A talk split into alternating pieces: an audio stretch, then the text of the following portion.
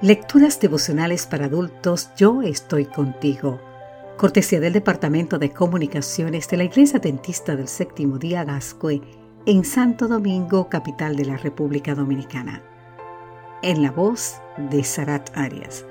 Hoy, 21 de abril, brotarán ríos de agua viva. En el libro de San Juan, capítulo 7, los versículos 37 y 38 nos dice, Si alguien tiene sed, venga a mí y beba. El que cree en mí, como dice la Escritura, de su interior brotarán ríos de agua viva. En cierta ocasión, Ernest Vincent Wright escuchó que era imposible escribir un libro sin omitir de manera sistemática la letra E.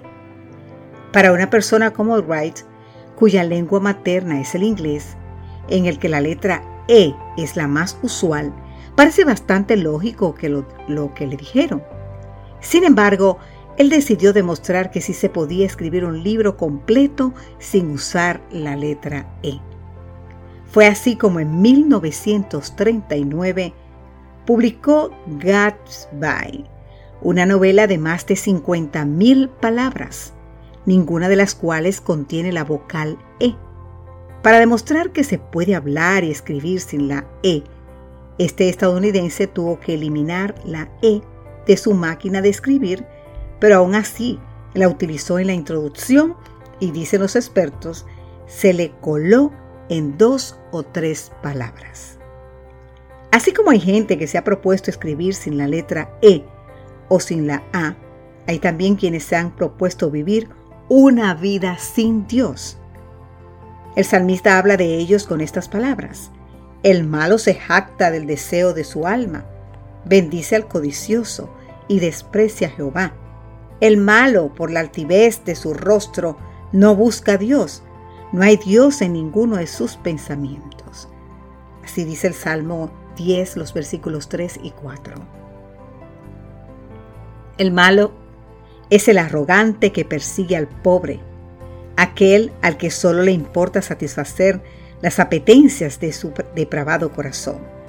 La vida sin Dios es una experiencia caótica. No nos fijemos en ese personaje malo.